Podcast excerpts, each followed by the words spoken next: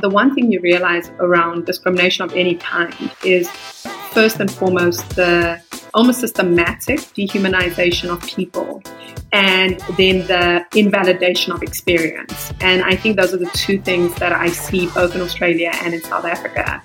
The one that you know I look at before I step into any context or into any country is the idea of where did the dehumanization stem from? What does that look like and how is that manifesting in today's reality? And that is usually the most interesting part because it is usually not written accurately in history. And so I used to think this was a South African problem whereby we don't narrate our history correctly and accurately. And then I realized that it feeds into the second thing, which is the invalidation of experience. If there's no history to support your experience, did it really happen? That was humanitarian, author, and an ambassador for post conflict reconciliation, Candice Mama, on episode 15 of the Bobby Jagdev podcast.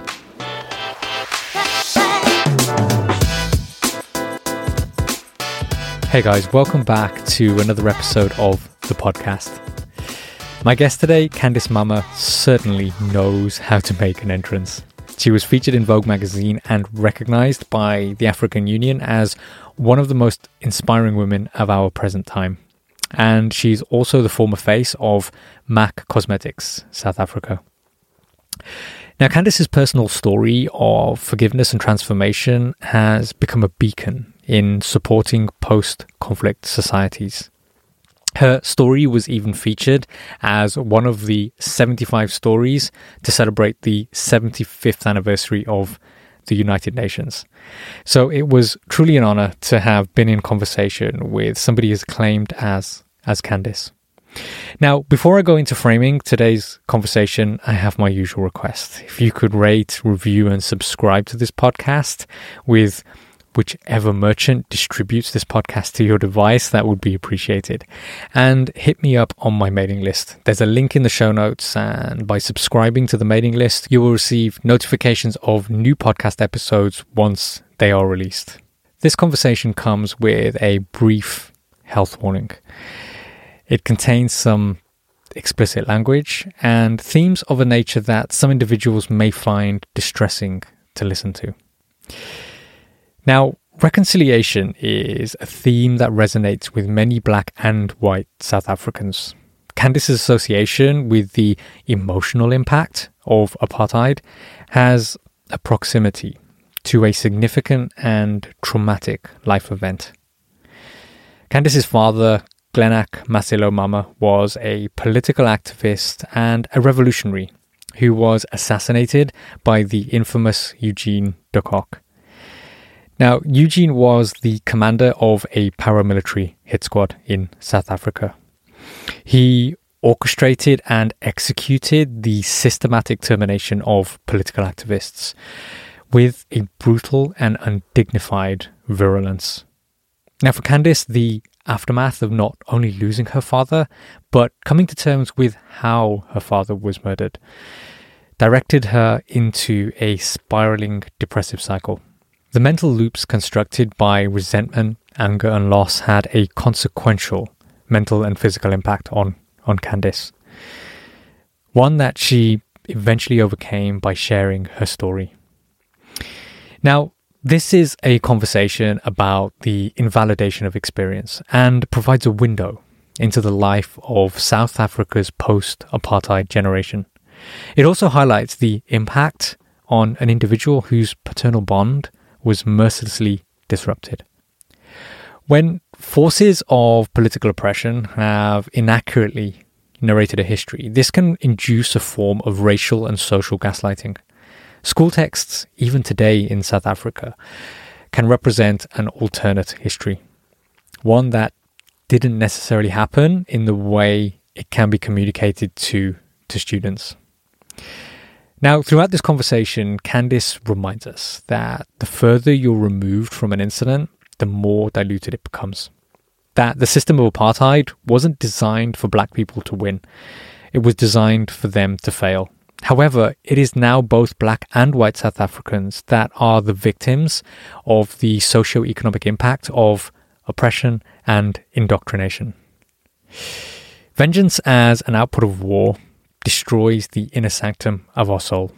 When we embrace the ability to forgive those for the pain and trauma they have inflicted, we unlock ourselves from what can be a devastating mental incarceration. Now, in 2019, Candice published her version of her story in a book titled Forgiveness Redefined, an immersive memoir of her childhood experiences that culminate at the moment she met and hugged her father's assassin. Now, with a hug being the most visceral of human connections, such an embrace is a truly awe inspiring symbol of forgiveness. And with that, Candice has truly redefined a modality of forgiveness. Candice chose the narrative under which she documented her history and reminds us that we all encompass the ability to change our story at any given moment in time. It's such a joy to welcome a new friend to the podcast, one whose energy for life, love, and appreciation embodies a gravitating force, one that you will find difficult to break away from. So it is truly an honor, pleasure, and a privilege to invite you to join my conversation with Candice Mama.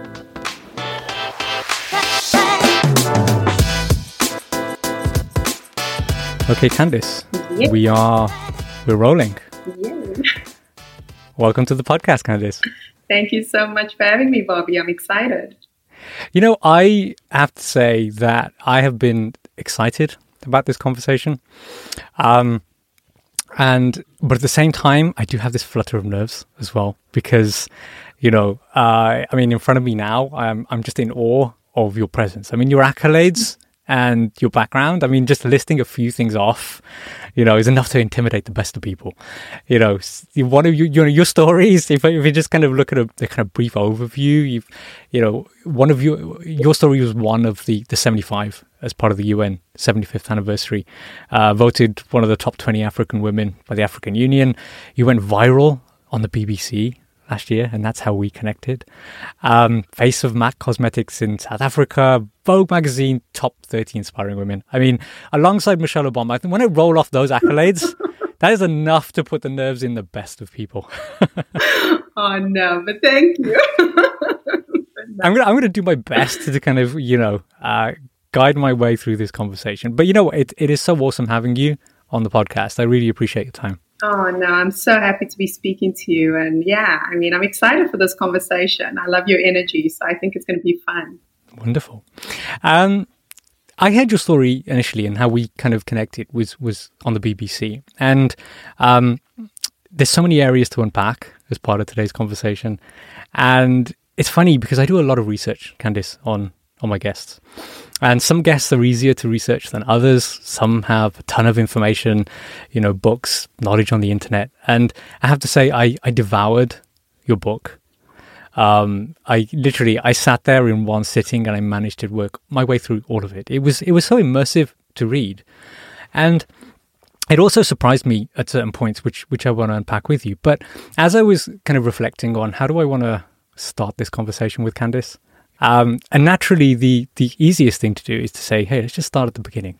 But um, I stumbled across something, and I've been a follower of your podcast for for a while, and I, I went back and listened to the first episode with Ndileka Mandela, and I have to say, first episode with a Mandela, and just to clarify for everybody else, uh, Ndileka Mandela is the granddaughter of Nelson Mandela. Um, I mean, that's one hell of an entrance, Candice. That is a great way to start anything. Oh, thank you. Thanks, Bobby. And I'm so happy you enjoy the podcast. Um, yeah, I think I was very privileged to get into Lecture mm. for my first, first episode. And it's because her and I actually crossed paths at the Nelson Mandela Foundation and we were having a joint book launch. So she had written her book, I'd written my book, and two or three other high profile mm. South Africans had written their books. And I was just happy to be there, to be honest. I was like, oh, you guys want me here? Great. and so her and I almost like we clicked immediately. As soon as we hmm. met, we were like, you know, we've known each other forever. And so, when I asked her to be on my podcast, she was so gracious and she was just like, Yeah, anything for you, baby girl. And yeah, that's the podcast you listen to. That conversation, though, Candice, it was it was interesting because as she unpacked the elements of her own story, I think there were so many parallels that I could draw to to yourself. And and it's interesting because I listened to Ndileka with a lot of the areas she touched on. I kind of also felt like she was in a roundabout way talking about you too. And I think some of your questions were kind of steering a, a commonality of experiences. Um, and some of those commonalities, I think for me, are that, that kind of stand out. Is one of the first ones was around absenteeism. So you know, with with Ndileka not necessarily growing up around her father, I think there was a kind of shared experience there as well. Um, but am I right to assume that you know your your connection to Ndileka kind of takes on other parallels as well? I think there's a multitude of connections there. Yeah, absolutely, and I think you spotted them so on point because. I mean, Ndileka and I have so many parallels, and I think I share parallels with so many South Africans, unfortunately. Um, and I think Ndileka's story is interesting in the fact that she had lost her father, but she also lost her grandfather. But she lost mm. her grandfather in two different ways. She lost him when, of course, he was imprisoned, and I'm speaking about obviously the late Nelson Mandela. And so he had been a father figure to her, and then he was imprisoned. And then once he came out, she lost him again in the sense that now he no longer belonged to her and her family. Mm. He belonged to the world. And so I think her reflection on that was also incredibly powerful. And um, I could draw the same parallel in the sense that my father did end up, you know, losing his life for the country. Um, and there is the sense of, you know, missingness. I think any person, any, you know, person out there who grows up without a parent or both parents, there will always be a part of your identity that you question, that you're like, hmm. I wonder what part of me this is, you know, especially when you don't see it in the parent that's living. Um, so yeah, there were just a lot of parallels that we had within our stories. And, and, you know, and I think especially as you know, if you break down that dynamic of a relationship between daughter and her father, and Ndileka speaks about it so beautifully as well. You know, I have a young daughter, and when you when you hear um, when you hear it through that lens, it does strike this this emotional chord. You know, I think one of the things that Ndileka had said was that you need that balance of, of mother and father.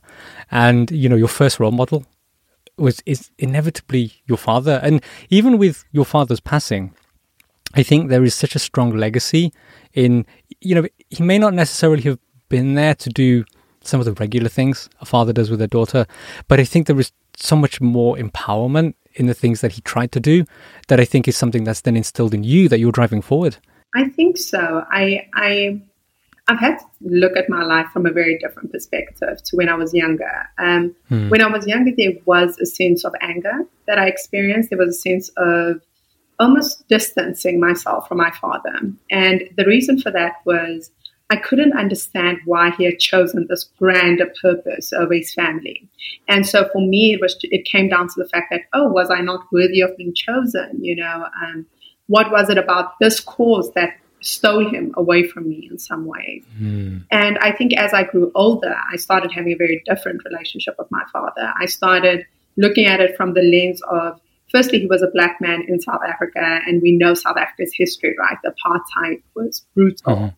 And I discovered a photo book of his and a photo album, and he would stick these like quotations in this book. And it was just so incredible to look at it and think, okay, my father was maybe 18. He was, this was like in 19, you know, 80 something. And he was sticking in quotes such as, you know, your skin is not a crime. And whatever you think in your mind you can achieve, you know, you are more powerful than measure. All these things, all these affirmations. And I think that's when I really got to know him. And then hmm. that's when I became almost I accepted this version of myself where I've always been someone who loves people. I've always loved, you know, the greater good. I love justice. I love fairness. Um, and I feel like those are all the things my father stood for. And it's only now that I can really say in the past few years that I've really, you know, stepped into that. Well, in the best way I hope, you know, would make him proud. Yeah. And I think that's another area of kind of comparison, isn't it, to to Ndileka, because her grandfather um, chose the nation and then the world but from where he stood, it's not like he really had a choice. I think as he'd started down that path and that path then evolved, it was where do I kind of where do I fork off on this road to mm. choice? Do I make a decision to do the right thing for the betterment of, of humanity? Or is my focus my family? And this is a pattern I think you see with a lot of great leaders. You know, Nelson Mandela, Mahatma Gandhi, there are there are so many to name where the family I don't know if the word is conflict, but I think it's the fact that focus on either the family or the nation or the world, you can't do all of it at the same time. And I think, you know, and, and we don't have a time machine, um, Candice, but, you know, if we think about your father's motivations, you know, for, as you said yourself, seeing what was happening to the nation around him, to his family, to his friends, um, I don't think many of us are brave enough to take those steps. Yeah. And no, no, no. I, I, I'm just listening to what you're saying, and I, it just struck a chord because I think it is so true. I think, you know, when should we have had a time machine? Um, I think whenever you are in a position whereby you see so much injustice, right? We like, hmm. but I think in South Africa, like it's such a it's one of those countries where it, it, was very different in the way it was operating, right? Like it was the minority had a majority, you know, were suppressing the majority in our country. Um, and I look at it and I see it from my father's perspective of, I mean, my father was only 25 when he passed away. Hmm. Um, and the fact that he could internalize that and say, well, I've got two kids and I don't want them hmm. living like this, I just think is a fascinating frame of mind um, and something I deeply admire, actually. It's quite a difficult leap to make, isn't it? And I think, you know, I have two children. And it, honestly, if, if somebody was to, if I was to make a conscious call to, to go down that path, I don't think it's a call that I could make. I don't think I have that inside me to make that call. But at the same time, we're not necessarily seeing the, the construct of apartheid. Or, you know, we are seeing discrimination in various forms, and that is slowly starting to dismantle. But when we look at the construct of apartheid, that is an extremity beyond many extremities. You know, and I think it's interesting what you say around, you know, the call is, am I doing this for the betterment of my children and their futures? And in a sense, he was. Absolutely. And I think it is important to draw the parallels and say, mm. you know, this is not a normal situation. We're not speaking about, you know, discrimination that we are seeing like in the US and around the world. We're speaking about a very, you know, specific and a very um, almost warlike, I would say, you know, mm. situation and system. And so I think the difference, the biggest difference is that with apartheid, if we look at it as a war, which I believe it was, um, then it becomes something completely different. It's not so much about choice, right? Am I going to choose to do this? As for, you know, the idea of like, if I don't choose, what are the consequences? Whereas I think in today's reality, I mean, we're not faced with those kind of decisions that we need to make. And therefore, it's really difficult for any of us, including myself, to really step into those shoes and say, would I have made this decision? Would I have stepped into this path? And I think none of us really know until we're faced with that kind of extremity. Hmm. Well, you know, absolutely, and I think it's it as you said, it's it's not a normal form of discrimination. It's a systematic, um, well architected method of not just persecution but of control. Mm. You know, I think the when we when we kind of explore um, the kind of facets of of how apartheid was constructed, it's there are so many other parallels that it kind of draws also and i think i know you've done some work also in australia with with some of the indigenous people there and you know one of the things i read a while ago was when the construct of apartheid was put together many of those people that were crafting it had also gone out to australia to understand how those frameworks in australia had actually controlled the native people of, of australia um, but tell me a little bit more about your work in in, in Australia and, and, and if any parallels you can draw to what you saw in South Africa. Yeah, I mean, that's incredibly interesting. I actually haven't come across that experience, so thank you for mentioning it. Um, yeah, you know, I think what you realize, because I work with post conflict societies, um, and Australia is one of those. Hmm. And the one thing you realize around discrimination of any kind is first and foremost the almost systematic dehumanization of people and then the invalidation of experience. And I think those are the two things that I see both in Australia and in South Africa. Um, the one that you know I look at before I step into any context or into any country is the idea of where did the dehumanization stem from? What does that look like, and how is that manifesting in today's reality? Um, and that is usually the most interesting part because it is usually not written accurately in history. And so I used to think this was a South African problem whereby we don't narrate our history correctly and accurately.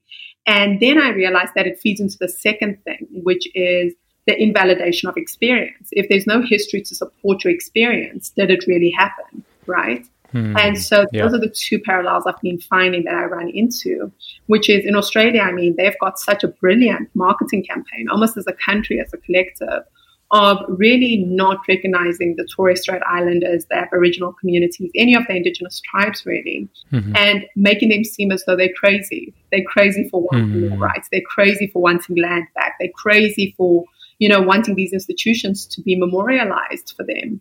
Um, and the one thing that really struck me was the lost generation. So it was this time in Australian history whereby people were separated based on uh, skin color, but it was like, okay, well, you fairer skin, so you come on this side, and they would just separate from their families. And how these people actually find each other, like now, you know, mm. the Facebook era, and like they all kind mm-hmm. of find each other. And how Australia refuses to recognize the lost generation, which is that's what mm. they're called, right?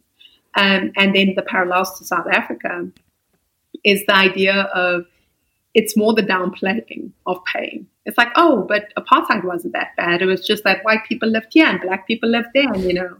Um, and that I find very interesting because I'm like, but if you look at the death tolls and you look at the redistribution of income and, you know, the psychological mm. impact of these things, um, these are really severe wounding. This is like severe wounding. You can't control a majority of people without breaking down the psyche.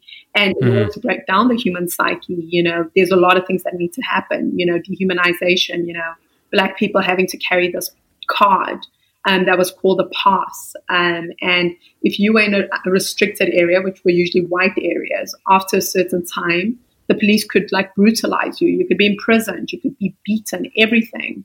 Um, and of course, you know there were black benches and white benches. You weren't allowed to walk on this side, and white people were allowed to do everything that you couldn't do. Mm-hmm. You know, so they could sit on the black bench and not have any repercussion. Mm-hmm. But if you sat on the white bench, you would immediately face you know severe punishment. Mm-hmm. Um, so I think in most post-conflict countries, uh, this is the thing you will find if there has been an oppression of some kind, and it's really interesting. It's really interesting to work in these climates.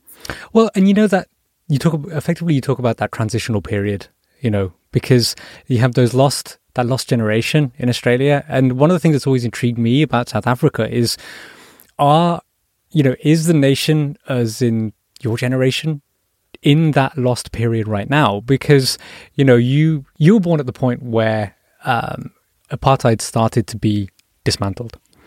And you know the the election in 94 i think you were probably around 3 or 4 around then. Yeah. so you're very young and so your formative years were effectively spent during that transitional period. Now many people in the west we have this view that okay so apartheid's been dismantled. They've turned the switch off and the country is now in that state of transition in forgiveness and equality. But one of the things that I've never really been able to understand is surely you can't go from such inequality based on such systematic controls into a period even over a few decades of equality because you know one of the things if, you, if I if I think about school as an example um, I remember you know for me world history was very narrow in regards to people that were not white. And, you know, I grew up in the UK. We didn't have the systematic controls that, that you'd had in South Africa. And any kind of clawback to slavery was, was things that were dismantled like centuries ago or many decades ago, mm. effectively. But there was still colonialism. And even with colonialism, you know, I think the last big colony was, was India, which was left in, in, in, in the 50s or the 40s. Um, but even at school, for us, Candice, um, world history was still very narrow. You know, what we were taught about people of color was India was a British colony. Black people were slaves, and they would throw in a little bit of Martin Luther King here and there just to kind of throw it to, to balance it out. But that was what we experienced on on world history, and that's coming from a nation that didn't have that systematic control as you had in South Africa. But you know, for for you growing up and spending your formative years, let's explore education as an example. How balanced was that? What was the syllabus like? Oh, um, I love that you actually bringing up the idea of education because I think for me that is my biggest um, goal at this time, mm. and I'm not sure when I'll be able to really succeed at doing this, but I find that in South Africa, even though now we are ruled by a black government, one could say, or at least we have come into a phase whereby, you know, there is much more equality than there was.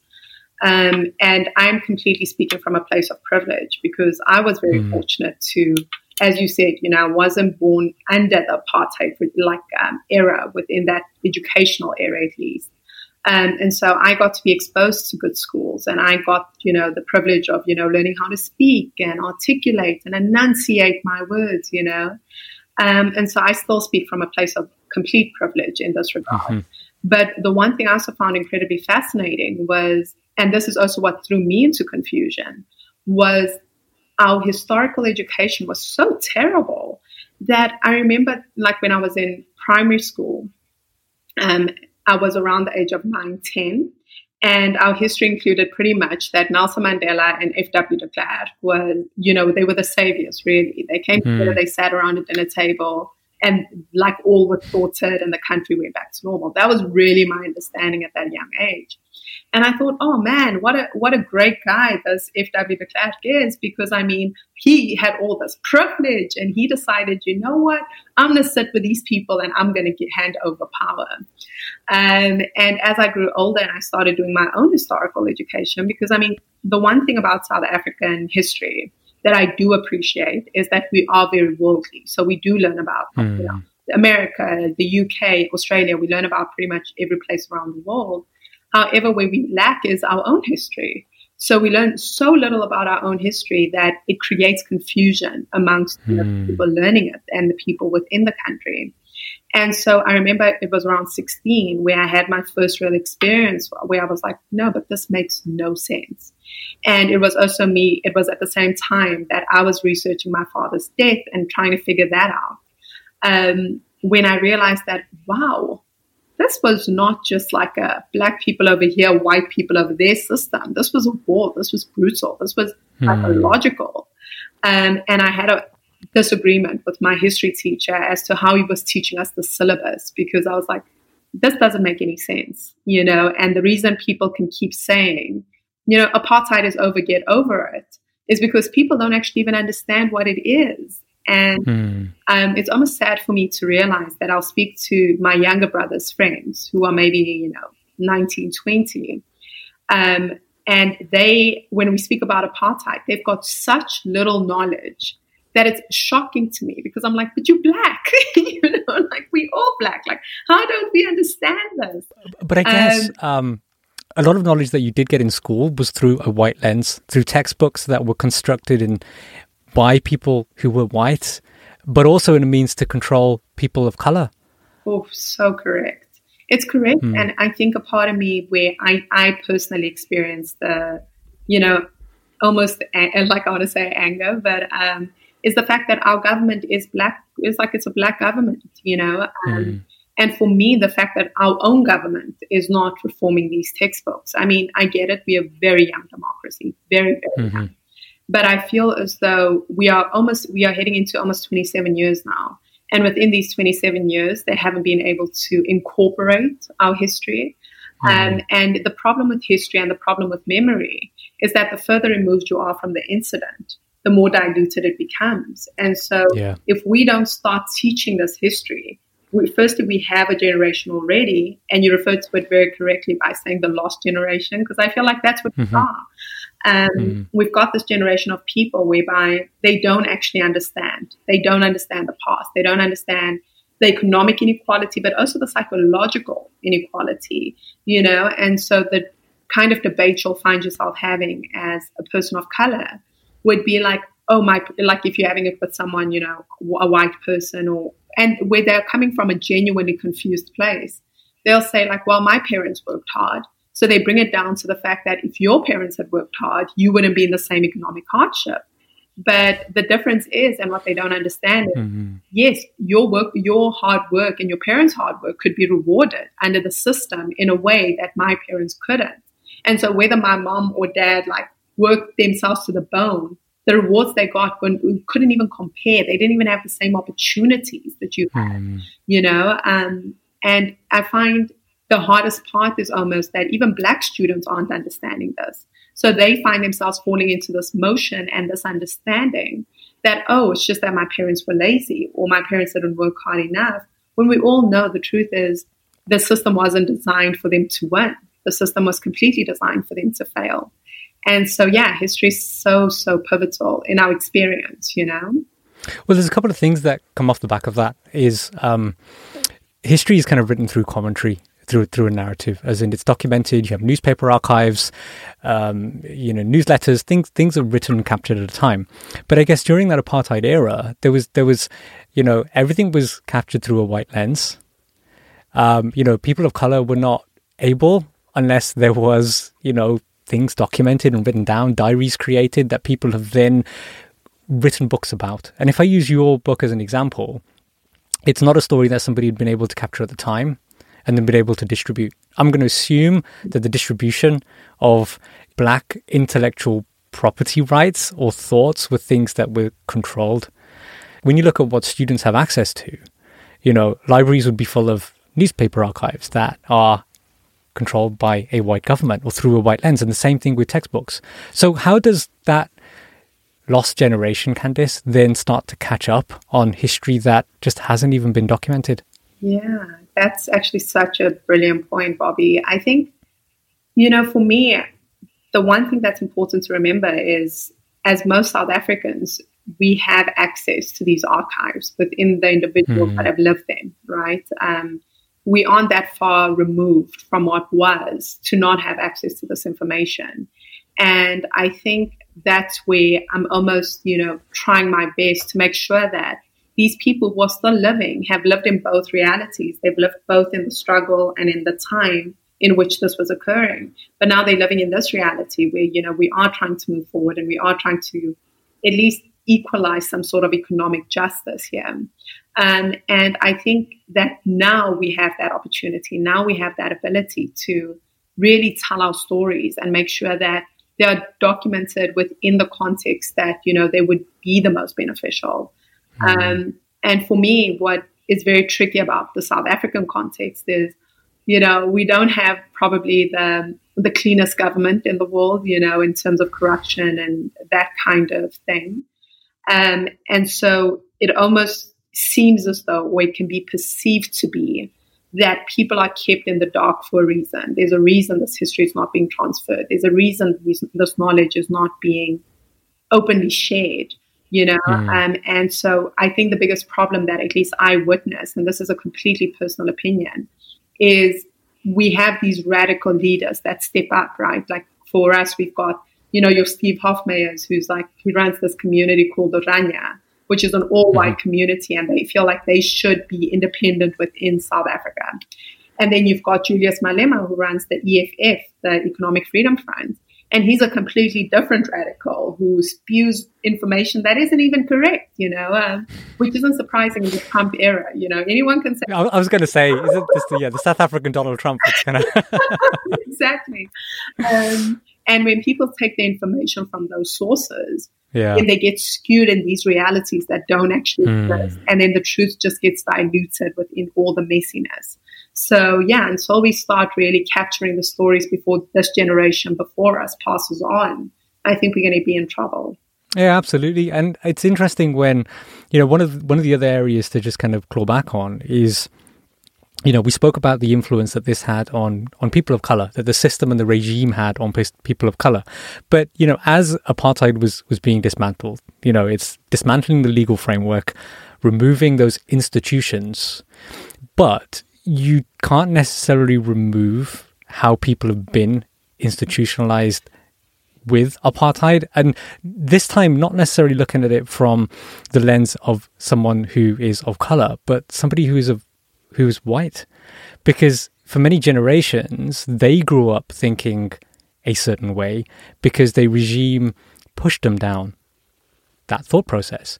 So, as much as there were a handful or maybe more good Samaritans in that space, there's still going to be a group of people that have been indoctrinated with that belief system. That doesn't go away overnight. Mm-mm.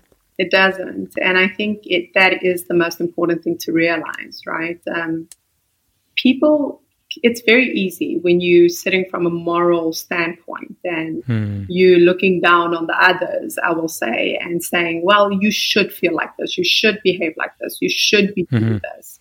Um, but it's very difficult when your whole mental system and your whole experience of living um, has been very skewed to one direction and it has been very purposefully skewed in that sense. And so what you end up finding, especially in South Africa, for example, is there aren't a lot of um, like two parent households, especially in black communities. There's mm-hmm. a lot of, you know, um, absenteeism or like fathers just disappearing or abuse. You know, we've got one of the highest gender based violence statistics in the world. Um, and yes, when you look at it uh, like without the reference of the past, it can look like we're just barbaric people living amongst each other and we just don't have any self control. However, when you really zoom in and you realize that so many of these men and women were firstly separated, which was one of the big ones um, hmm. during apartheid, but then they were also incredibly dehumanized, right? Like the men weren't treated as men, and therefore, when they came home, their only expression was that, you know, within the household. Um, and then you look at it from a different perspective and you look at the people, and I'm not justifying it at all. I'm just saying, you know, if we look at the facts, you look at people like Eugene de Kock, who's the man who killed my father, and you look at how he was raised within his household. His father was incredibly militant. His father was, you know, incredibly racist, and he worked, you know, within the government systems and structures, you know, as mm. one of the people who implemented this regime and who were, you know, really in it. And so you raise a child from, you know, the age of, let's say, consciousness, which is three, four, five, and all you're telling them is like, these are the others and they are terrible and da da da, you know, and they're trying to steal the country and they're going to hurt you and they're going to. A child cannot consciously decipher that this isn't morally right. And mm. take that same child that's been bred in this ecosystem of hate and indoctrination, and you put them into a police academy at the age of 16, where they get, again, you know, indoctrinated into the system. And then you take that very same child and you expect them to be loving and kind and gracious, you know, and you implement them into society. Of course, that's not going to be the result, right? The result is going to be this is right, this is wrong, and this is how I'm going to live my life. And so I look at it from both sides. You know, we have a country mm. of hmm. incredibly damaged people through systems of mm. indoctrination that are still almost plaguing us today.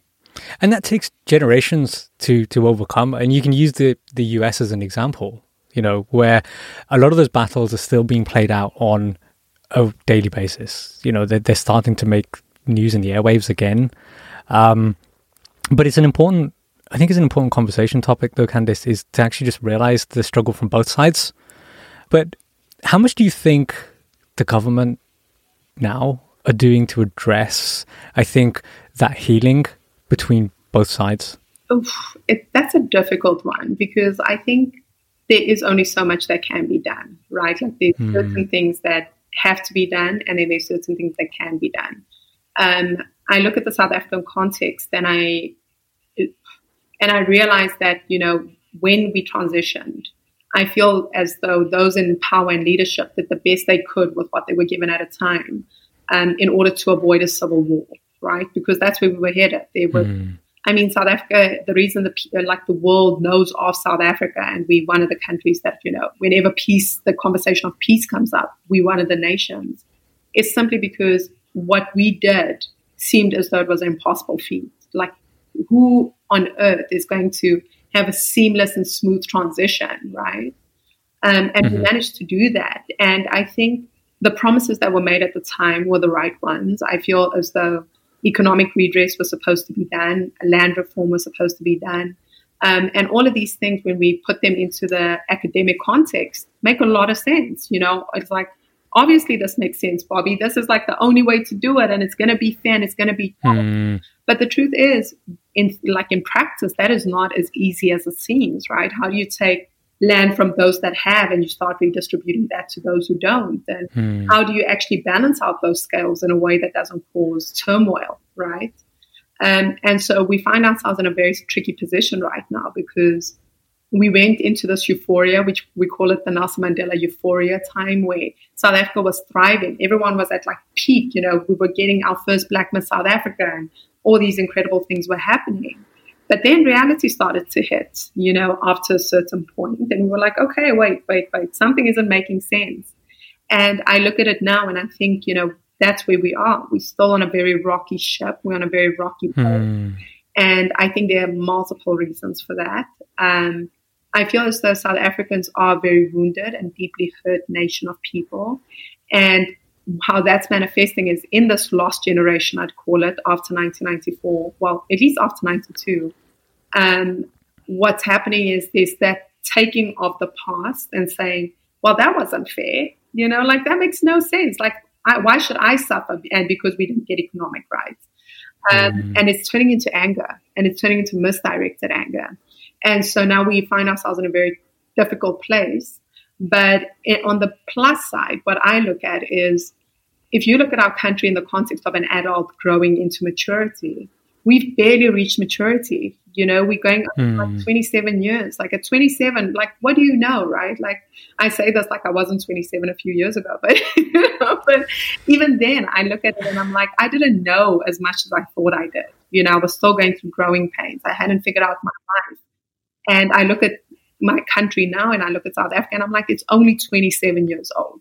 You know, it's not really know Hmm. what to do, you know, and as much as we want to heal and implement these structures, even on a government level, there's still so much to be done and still such a long path to walk.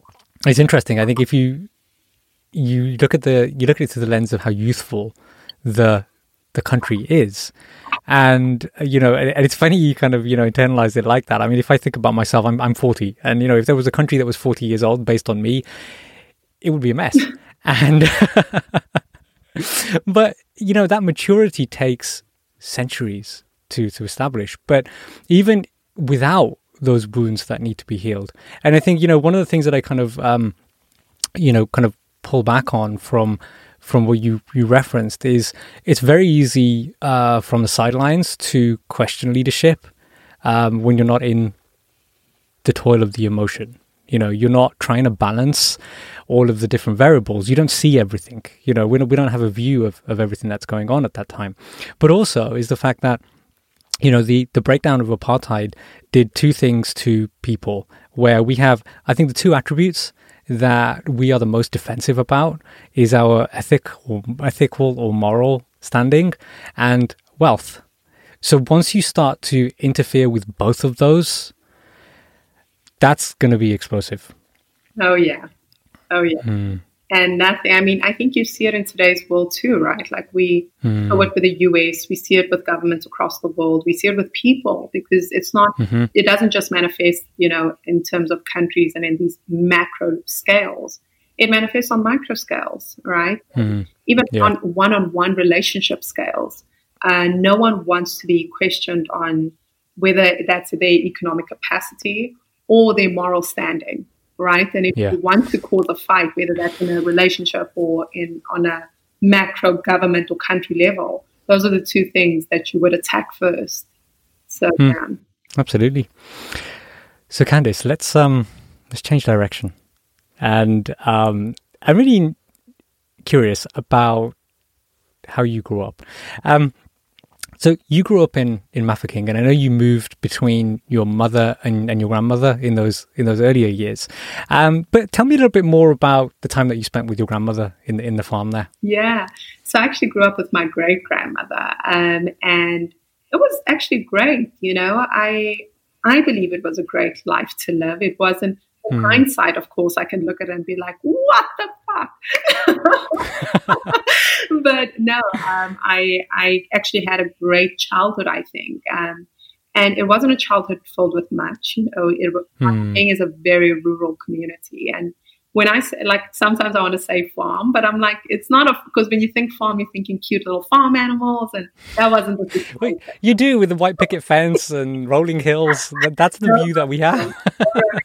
um, uh, just a lot of sand, tons of sand, um, and little hmm. hut like things. Uh, I mean, we had chickens. That's about as far as the farm life went. But yeah, I lived in this clay almost house. Um, with my great grandmother, and the house was like tiny. It had a division of maybe two rooms, really, mm. um, and like a very strange little bedroom kind of situation. But it was just really divisions. These weren't like actual rooms.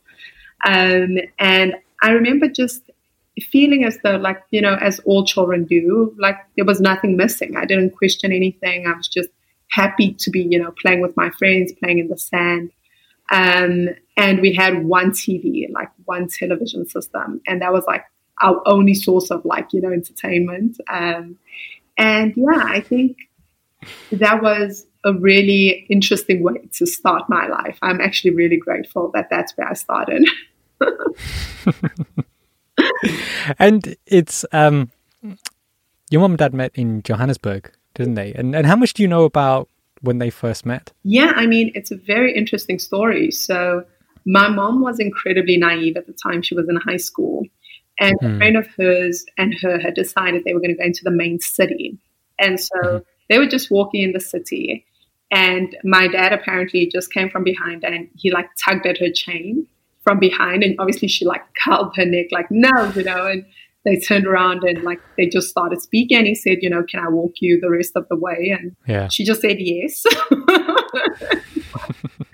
and then he said okay where do you stay and then she like naively just told this random man that she just met um, oh no i stay at exactly this location um, and he was like okay cool i'll come and see you sometime and yeah i think she accidentally fell into the relationship to be honest well, well, what are your what are your mother's fondest memories of your father in those early days when they first met? Yeah, I think the one thing that I can probably say is just his energy for life. Like my dad, mm. like someone who had a lot of energy to just be alive. Mm-hmm. He loved music, he loved dancing.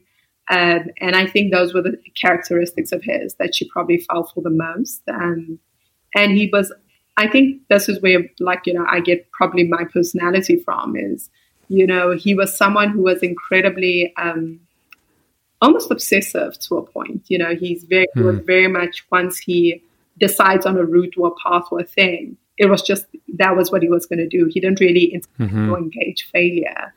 Um, and so what that led to was he loved all extremes pretty like you know he was extremely happy and he was extremely out there so when he was having a good time he wanted to have an incredibly good time and mm-hmm. he wasn't. Unfortunately, he just wasn't. So he lived a life of extremes. Yeah. It's kind of manic behavior. Um, Very much so, yeah.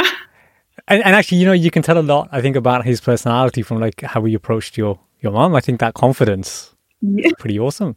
I mean, I don't know if it would, would have worked with me, but I mean, good for him. there was a charm. There was a charm somewhere. um, I want to break down some of the areas in your book. Um, you know, I think something that stood out to me from that was you made a comment around legitimacy of, of your story. And we've kind of spoken about this already as well, where, you know, you'd mentioned that the kind of doctrine was there to invalidate experiences. And, you know, a, lot of your book does speak about um, the fact that you needed to legitimize your story, that everybody's story has has legitimacy. And I think when we start to open it up, I think it's our vulnerability that we we don't necessarily want to expose. Um, but for yourself, what were your what were the biggest challenges for you with putting pen to paper in in writing the book, and and how was it perceived even with I don't know your your closer circle? Yeah, I mean, I think there were so many different challenges that I faced. Um, mm the one thing about writing a book, it's really a soul search. It's a deep dive into yourself, really, you know. Mm. Um, and I think for most of us, 2020 would probably be the closest thing that I could um, relate to writing a book in the sense that so many of us were so busy running from ourselves, from our lives, and we was in a constant flow of stuff. We were doing stuff, you know. Um, and all of a sudden, 2020 yeah. came about, and we just had to sit. And we, most of us, like, some of us liked what we saw when we were with ourselves, and some of us didn't. Um, and I think that's exactly what the process of writing the book was for me. It was a moment of stopping to run and just sitting with myself and saying, mm-hmm. okay, let me explore this part of my life that I haven't thought of or I haven't really engaged with in a long time. Um, and I mean, I ran into like difficulties as with, you know, I'm sure most of us would, um, when relating to versions of myself, right? Mm-hmm. I looked at certain versions and I was like, whoa, you know, how could you have been that person? That is a terrible, you know, um, you were terrible or whatever the case was. Um, and then there were certain moments I had to have empathy and self compassion hmm. and say, you know, that was the reality you were dealing with. That was what you were facing. Um, but I genuinely, I know it's going to sound crazy, but I would highly recommend every person really writes their life down or they choose a narrative to write their life down under because it is incredibly powerful to dig into these moments in your life and in yourself mm. that um, sometimes we bury so deeply we almost forget they exist you know so yeah it was it was a very fascinating experience for me it's almost therapeutic though isn't it just just yeah. being able to do that it's mm. in a sense it's journaling but with the fact that it's going to get published and people are going to read it i think that adds a different lens to it yeah. um, but the you know if i think about you know, my, my, my story is just nowhere near as interesting as yours. But if I was to think about journaling or writing my story, one of the first things that kind of comes to mind is how do you represent those people around you that will have their own different version of events? One thing I noticed though from how you'd written the book was it was still very personal to you. But was that something that kind of flowed through your psyche and consciousness as you were writing the book? Oh, absolutely. And um, that was actually one of my big roadblocks, to be honest. Mm. I think I struggled so much with actually just getting started simply from the idea that I was so concerned as to how everyone would be portrayed and how they'd feel mm-hmm. and you know having that debate back and forth like that's not how it happened it happened like this and you know and also having to respect my own experience of what had happened mm. saying yes i understand it happened that way for you but that wasn't how i experienced it um, and so how I got around that was actually through writing that at the beginning of the book and saying, you know, I'm fully aware that my version of events may not be able to be justified by everyone who lived this moment.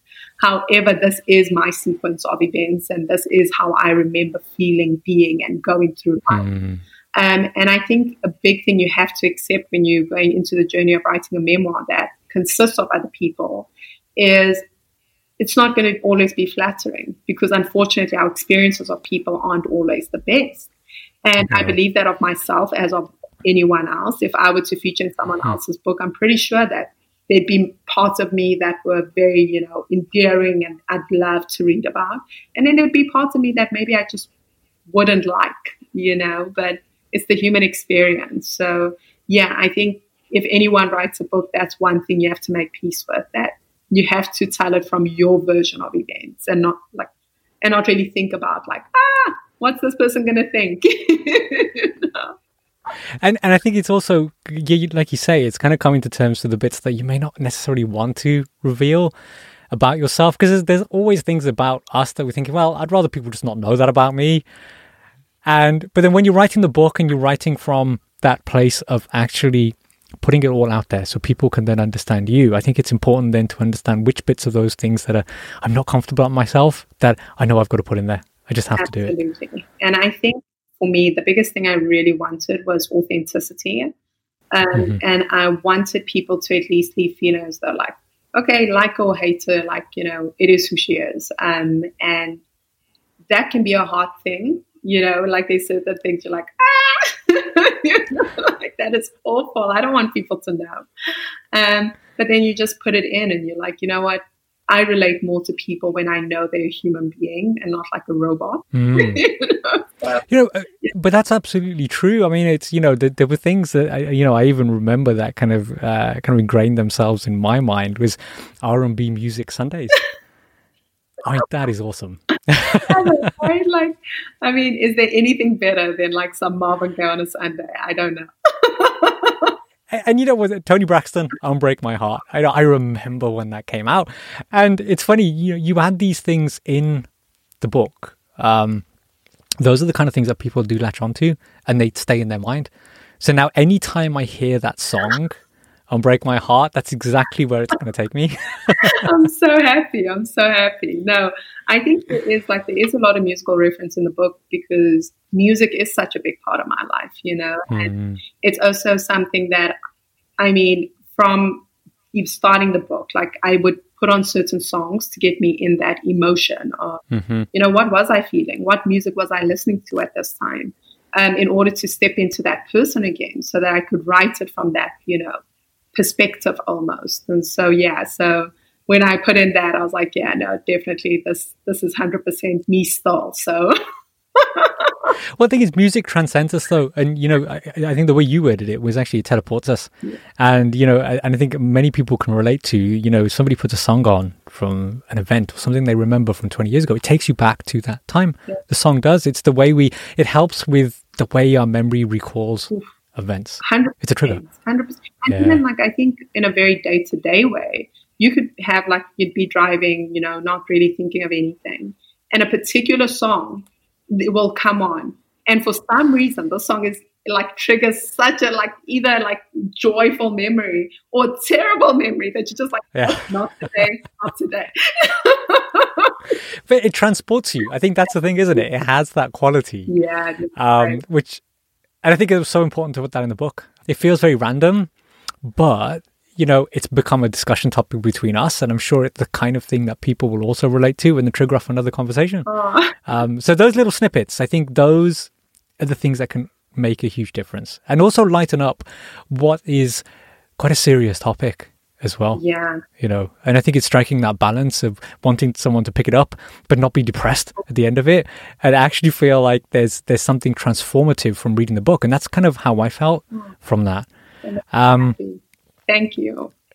Thank you. And just kind of exploring um, that Lifequake event that led to you understanding more about your father's history and the which catalyzed effectively catalyzed this whole series of events to you know to you writing the book to the humanitarian work you're doing to us even having this conversation um, i want to unpack that lifequake of that medical emergency.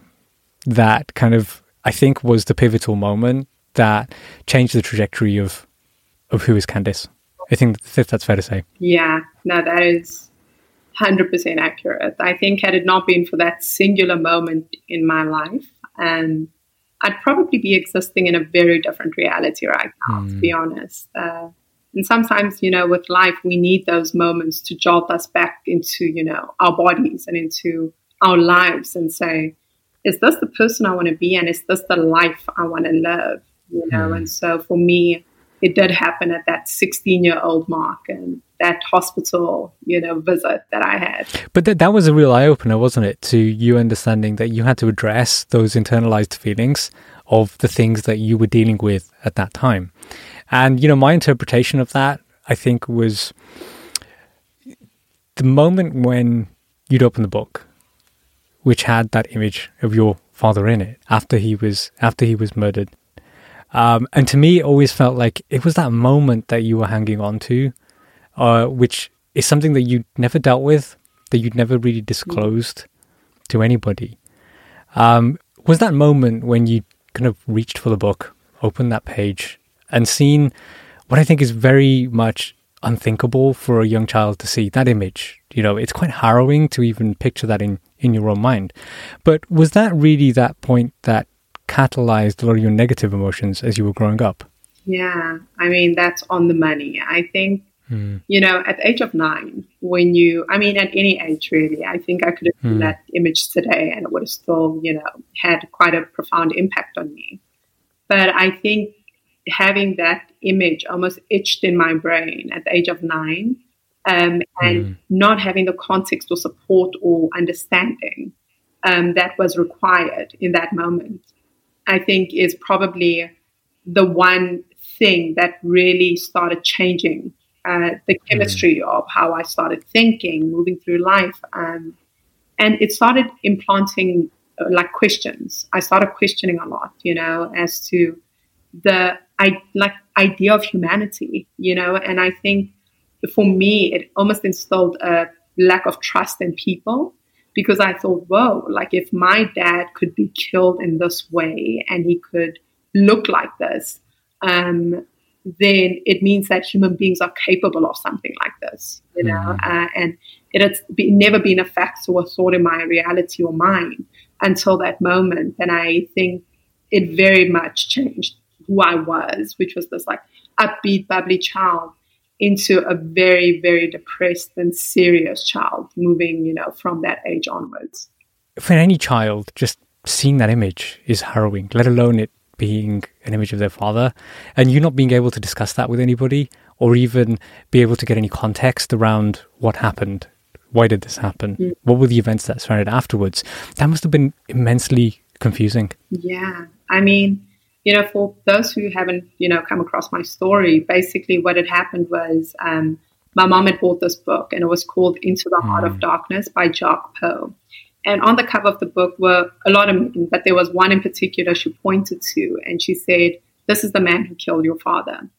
Um, and so I had that context to go with the book. So I did know that mm-hmm. this wasn't going to be, you know, like a very upbeat book. Um, but I think it was my interest started to grow when I realized that, you know, every time we'd have guests, my mom would be like, go get the book, go get the book. And every single time she'd send me out of the room, I'd hear people's reactions, you know, these grown mm. people either screaming or crying. And I'd start thinking, but why? Why are these people reacting this way? And so I knew it was a picture of my dad in the book because I'd overheard that. And I decided to sit and hear what page people would have to turn to. And eventually I got all the information I needed. And when my mom left me at home alone one day, I reached for this book. And of mm. course, I shut the book and I threw it back in. But yeah, I think from that very moment, that image, it's, it's still something actually. Um, I'm 29 now, and it's still something that is pretty much in my memory. I think it always will be. Are there moments, and I know we should never really reflect on regret because you could end up, you know, you end up in this cycle that you can, can not get out of. But you know, as you were growing up, were there moments where you just wished you hadn't opened that page? You know, I don't know, Bobby. I think I look at my life today. I look at the person I am mm. today and the work I do, and it's very difficult for me to change any point in my mm. life. It really is. Um, even going all the way back to my father, right? Like I could think about, oh, if my father hadn't gone, if my father was still alive, what would my life look like, you know? Um, hmm. And the truth is, I genuinely look back and I realized that there was no ways I could have gotten to this very moment, us having this conversation, had all these ser- sequence and series of events not occurred. Um, would it be something I'd now looking at it from the perspective of if I were a mother and my child being exposed to something like that?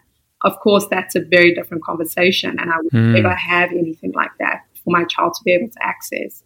Um, mm. So yeah, I yeah, I'd never want it to be done to another, but in my life in particular, it's not something I change. No.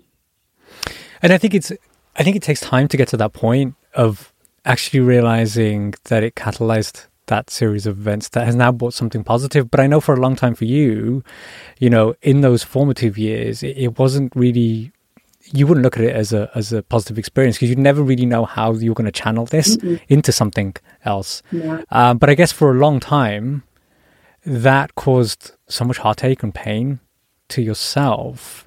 I guess those feelings you you'd ne- not necessarily have then been able to visualize where you'd be now, mm. and and also knowing that that story, that that history is a core element in, you know, the work that you do today. Oof it's so true. You know, I think mm. there are moments, like, I don't think any one of us knows in any given moment, right? Like you and I having this conversation, it, you know, we don't know who's going to listen to it, right? We don't know how mm. far and wide it will go and reach and, you know, whose life it might touch or not touch. Um, and I think it's very hard, whether it's within positive work or in negative moments, to really see what that individual moment is going to do for the rest of your life or for the next, mm. you know, hmm. how it's going to impact you. Um, and so to live through it is one of those things that you just have to have faith. You have to trust that there is some sort of rhyme or reason to the situation. Um, and so for me, I think, although I didn't, I could have never thought in a million years this would be what my life is, um, I still had some sort of like semblance of knowing that there's something, there has to be something more to life, you know. Um, hmm. And that was just sheer hope. I think that's what defines humanity. I think that's what defines our lived experiences is whether you're talking to someone, you know, in the middle of a war zone or in Syria or in Africa, wherever, um, the one thing that keeps them alive is hope. And as soon as the hope dies, then there's no point of being alive, right? And so hmm. I think the only thing that really did keep me alive for a very long time was just that small little sum of hope that something, anything would be different in the future. So, yeah.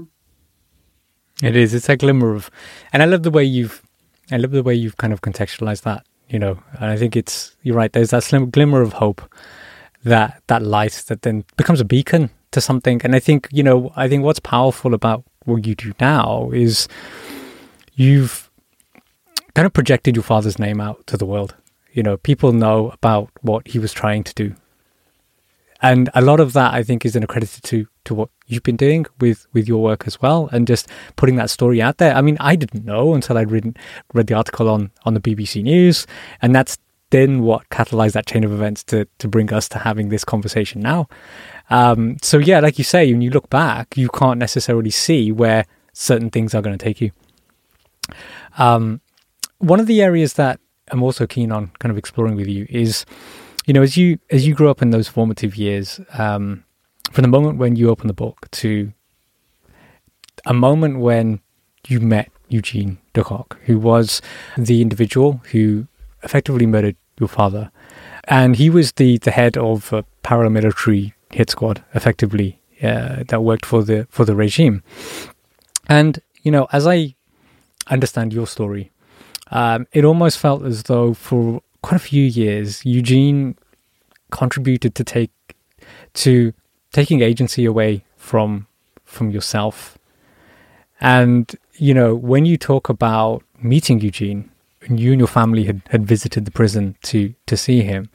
Um, tell me about what happened before that event because there were things that you'd done. So you'd done some research, and then there was a government um, unit or department that was helping families to, um, I think, the victim perpetration dialogue. I think that that's correct. Um, tell me a little bit more about the kind of build up to that meeting. Yeah. I mean, you know, it's important to understand that, I mean, I was 24 when I met you. Hmm. And up until then, I had never even entertained or engaged or even thought about. Like it was such a out there idea that I didn't even like think that it would ever happen. You know, to me, I mm-hmm. yeah, I couldn't even have you know potentially projected or visualized whatever you know um, that this encounter would occur. And so when I came home from gym one day, um, my mom called me and she's like, you know, do you have like do you have time to talk? And I was like, Yeah, what's wrong? And she said, No, I just got a call from the National Prosecuting Authorities, and they want to know if we'd like to meet Eugene. And immediately, my gut instinct answered before even I could. I immediately said yes. But then I was like, what? you know, what? Was it completely out of the blue? Was it a completely cold? Completely out of the blue. It was uh, yeah. something I don't think any of us could have ever anticipated. And apparently this dialogue had been going on for years and they were just struggling mm-hmm. to find my family. Um, and so they found my mom on that day. And so immediately I said yes. My mom was like, okay, I'll go with whoever wants to go. And, you know, I won't go if no one wants to go. And I was like, no, I'll definitely go. Um, my older brother was more hesitant, you know, and so we had in the build up to it, we'd have these dinner table discussions where it was like, hmm. I'm going, I'm not going, I'm going, I'm not going. Um, and then eventually the day came and all of us just went. And it was my younger brother, who's from my stepdad. It was my older brother. It was myself, my mom, my grandfather. And, and so we headed to the prison to go and meet Eugene. Yeah. Did, did you all go, or were there members of your close family that made the call to say, I'm not comfortable going? Oh, no. Like, we, or was it a unanimous? Yeah, no, we're such a tiny family. Like, you know, literally mm. me going would have represented the whole family. Um, mm. but no, no, no. All of us, yeah, all of us within the family unit decided that mm-hmm. we'll, we'll hit there. Yeah. So the um, the build up to the day itself. So tell me about the morning. How was oh. kind of preparation in the morning? And yeah, were, were, you willing at any point just to say, "Look, I don't want to do this"? no, you know, it's no, that was not even an option in my mind, Bobby. To be honest, um, and simply because I know the kind of person I am. I knew mm. if I didn't do it, I was going to regret it for the rest of my life. That was not a question in my mind. Um, so I knew I was going to do it. That was 100% for sure. Um, however, the morning of, I think my family's got this uh, strange way, I guess, of dealing with trauma. And that mm. is hmm. we just joke around. Like we just, we don't think about it. We just make jokes and we pretend as though it's not happening.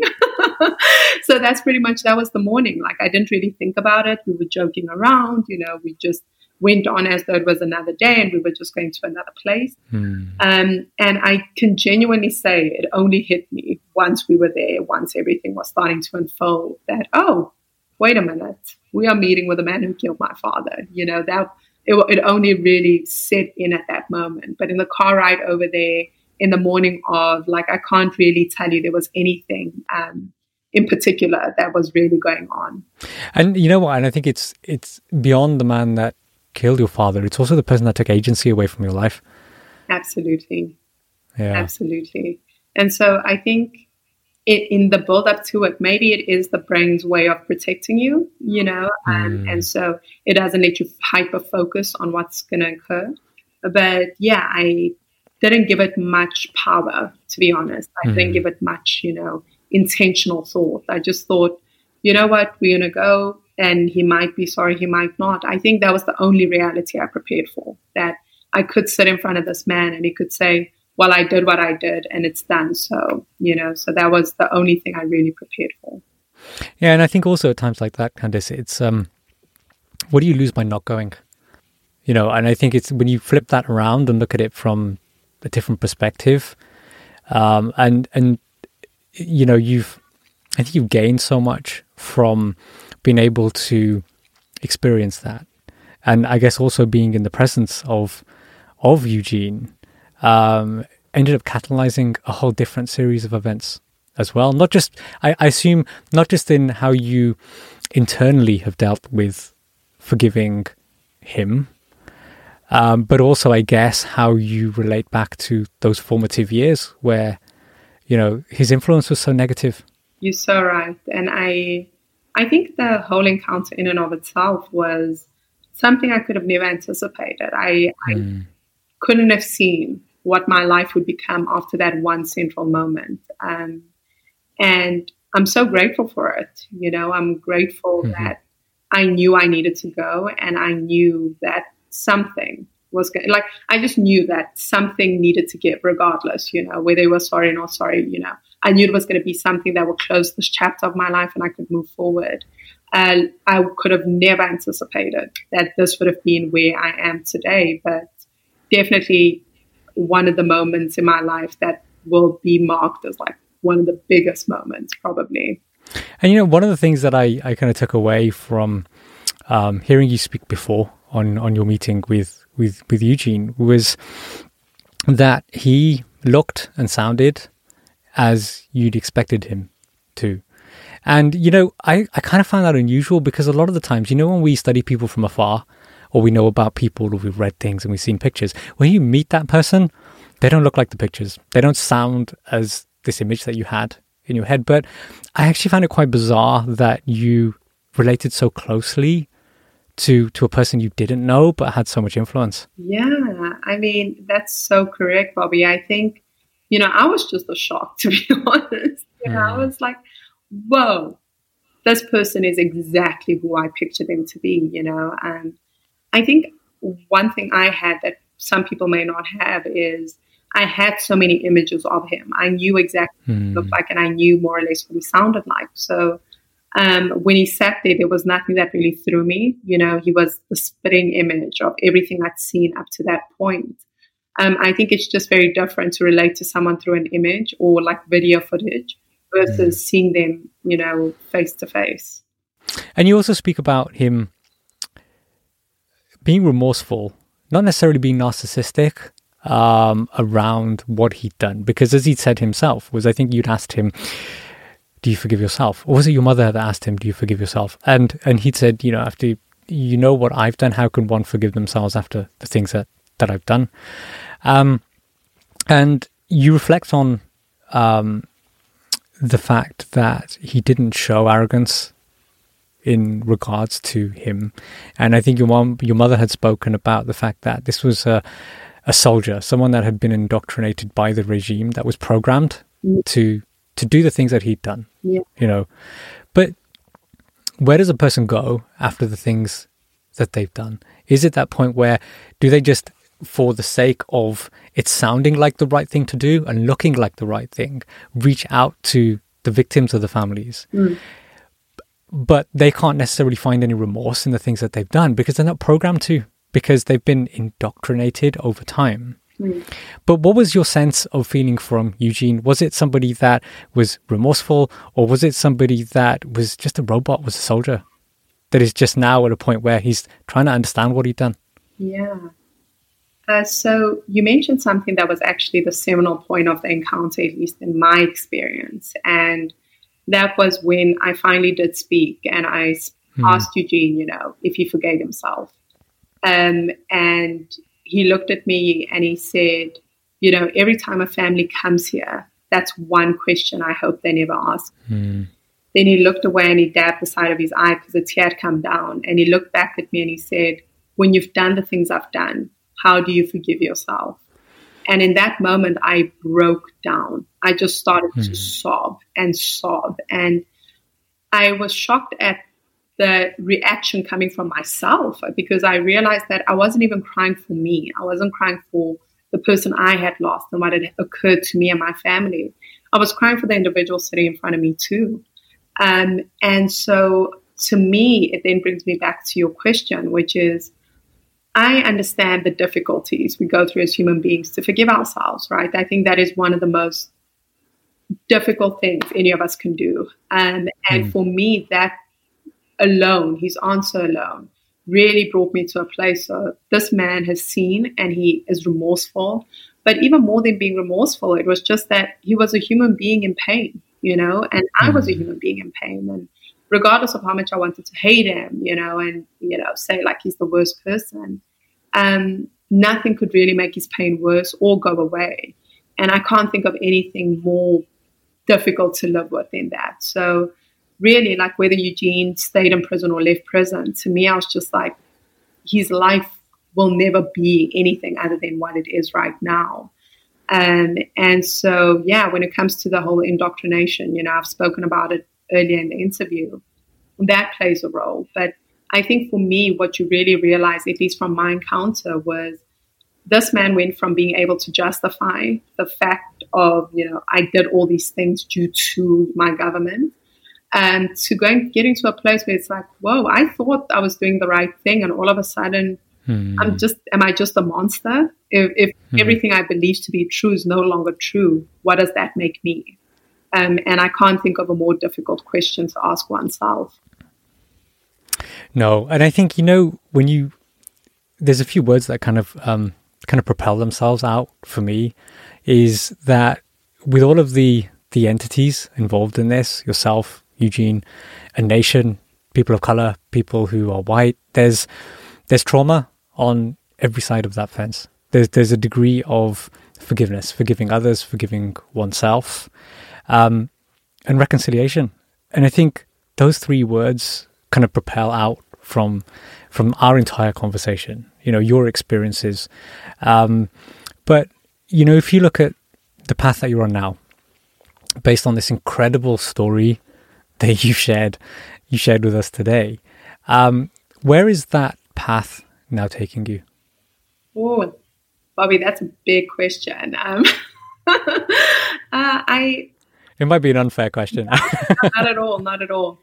Look, I think for me, I really want my life to be, you know, shown through the lens of choice. I really hope mm. that hmm. when people listen to me, look at me, you know, whether they agree with what I've done or not, you know, that they can look at my life and how I choose to live it and be like, you know what, she's taking the choices and she's living her life according to her own rules. Um, and I think there's so many times we marry narratives about ourselves, like I am this mm. and you know, I've always been a lawyer, therefore that's all I can be. I've always been blah, blah, blah, and therefore that's all that can happen. And the truth is, we all have choice. We can all change that story at any given moment. Um, and whether it's forgiveness, whether it's, you know, anything else in your life, um, I really hope that whatever it is that I choose to do next, whatever, you know, unfolds in my life, um, one thing people will always be able to say is that, you know what, like I may not like her, but, you know, I love the fact that she always, you know, walks the beat of her own drum and if he can do it, so can I. So that's, yeah, that's one of the things that I really hope for moving forward. I love that. Um, you, you know, you spoke earlier about coming from a place of place of privilege. Um, you know, when you, when you look at some facets of your story, they may not necessarily feel privileged to to those in the Western world. But I, I love the fact how you've internalized that now within yourself.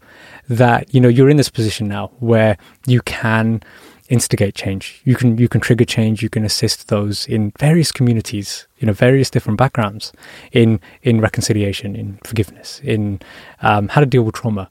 Um, and I think you know what's compelling for me from your earlier statement is that it takes those who are from privilege that effectively have a responsibility as as well. And I think that's what you you're now carving out for yourself. Yeah, I mean that's a great compliment, Bobby. And I think you know in life, you, the word privilege, I think it's probably taken people. You know, people don't love it acknowledging their privilege, right? It's like, no, I don't want to. You know, don't tell me I'm privileged. But the truth is, all of us, when we have the opportunity to instigate positive mm. change in the world, I think it is up to us. I think it's our responsibility to do so, you know, um, and whether that for me was going to good schools, you know, being taught how to relate to people well, you know, dress well, whatever it may have been, that puts me in this position to be able to be well received when I spread the message. Mm-hmm. All of those things are part of privilege, right? And I'm not the only South African who's experienced this amount of pain. I'm not the only one who's spoken about forgiveness before, but I do understand that the reason my story's been so well received is due to a number of factors that were, you know, given to me, bestowed upon me, blessed, whatever it may be, that weren't of my own doing. mm. And therefore, I feel as though I take that and I say, okay, well, I've been put in this very fortunate position. And how do I then make sure that others whose voices may not be as loud as mine or as articulate or whatever it may be are also heard. And yeah, I think that applies to all of us, each and every one, mm. especially everyone listening to this amazing podcast. Absolutely. I think as you put a different lens on the word, word privilege, because like you say, there, there are negative connotations to privilege and there are sometimes, you know, there are not because it's taking ownership and understanding what privilege you have and then understanding how you channel that, which I think is is what you're doing. And I think image has a huge part to play in that because people relate to that. You know, how you present yourself, how you go about channeling that has a huge influence um, on on the human construct. Um, Candice, I think we I think we need to tie up today's conversation. Um, I've I've thoroughly enjoyed this, and you know those butterflies of nerves they disappeared after a while. So uh, I you know this this has been an incredible conversational experience. And I am super keen on staying in touch and catching up sometime in the near future to see what what you're up to. You know what kind of the future bestows, uh, and be cool to have you on the podcast again uh, at some point. Yeah, no, Bobby, I've loved this. This has been fantastic for me. So thank you, and your interviewing is fantastic, and this has just been such a brilliant just conversation and flow. So thank you for having me. Wonderful. Thank you, Candice. Thanks, Bobby. and to my audience, thank you so much for listening. I will put links to any articles, news references, historic events, books, or anything that we've referenced in today's conversation. I will punch those into the show notes for for today's episode. I'll also put in links to Candice's socials so you can connect and follow her on the World Wide Web. Now, if you've enjoyed today's episode, please remember to hit that subscribe button and rate and review the show with whichever merchant distributes this podcast to your device. And feel free to recommend the show to your friends and colleagues and spread the love on social media. Now, I encourage people to share this conversation and have this conversation with friends, family, and colleagues. When we engage in emotionally informed conversations, it breaks down barriers. It helps people understand events that we may not necessarily be able to shine a light or see it through a lens that we fully understand. Conversation is one of the most impactful things that we can do. So I thank you for taking the time out and listening to this episode of the podcast. And I hope that promise that I made to you at the beginning of the podcast that Candice would have this gravitating force that you would just be unable to break yourself away from. I hope that Candice has had the same impact on you as she's had on me. So, this is me Bobby signing out of a truly enlightening episode of the Bobby Jagdev podcast.